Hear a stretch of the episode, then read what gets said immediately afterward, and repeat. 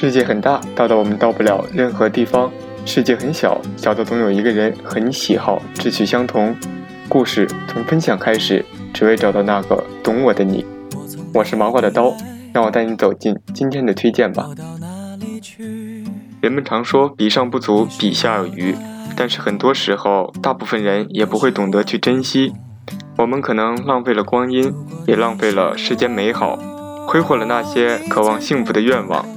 比起多数人，我们很幸运，因为只要稍稍努力，就可以满足自己的温饱，不用担惊受怕。今天向大家推荐一部电影《何以为家》。赞恩是家里的长子，在他十二岁的时候，因持刀伤人被判入狱。在律师的支持下，赞恩起诉了自己的父母，是因为父母不能为他提供保护和安全感。赞恩的父母很穷，担负不起抚养孩子们的费用。于是赞恩为了养活自己和兄弟姐妹，被迫工作，为当地的杂货店送货。而杂货店老板却想要和赞恩的妹妹结婚。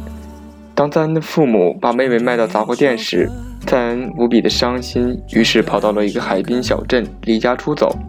在那里，赞恩遇到了埃塞俄比亚移民的拉希尔。俗话说，穷人的孩子早当家。在优越的环境下，往往会缺少一个最宝贵的东西，那就是自立。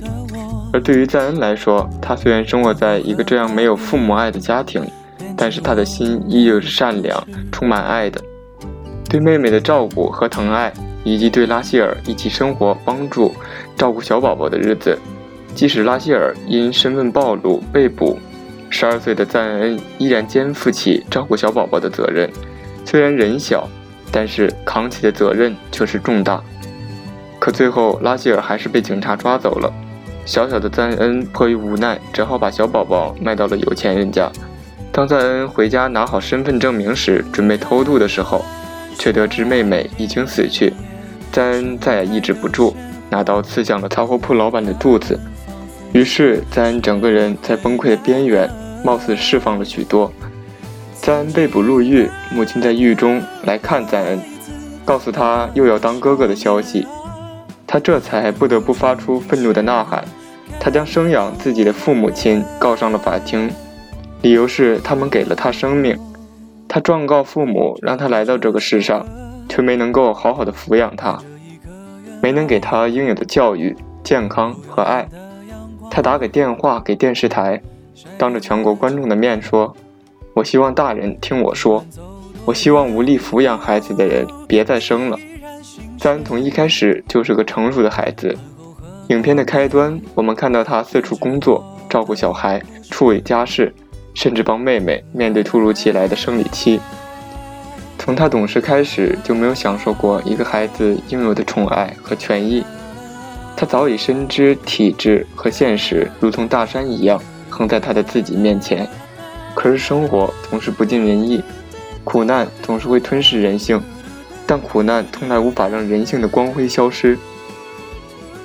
我们在苦难中可以看到假丑恶，同时我们也可以看到真善美。我们无法选择出生，但是我们可以选择如何活下去。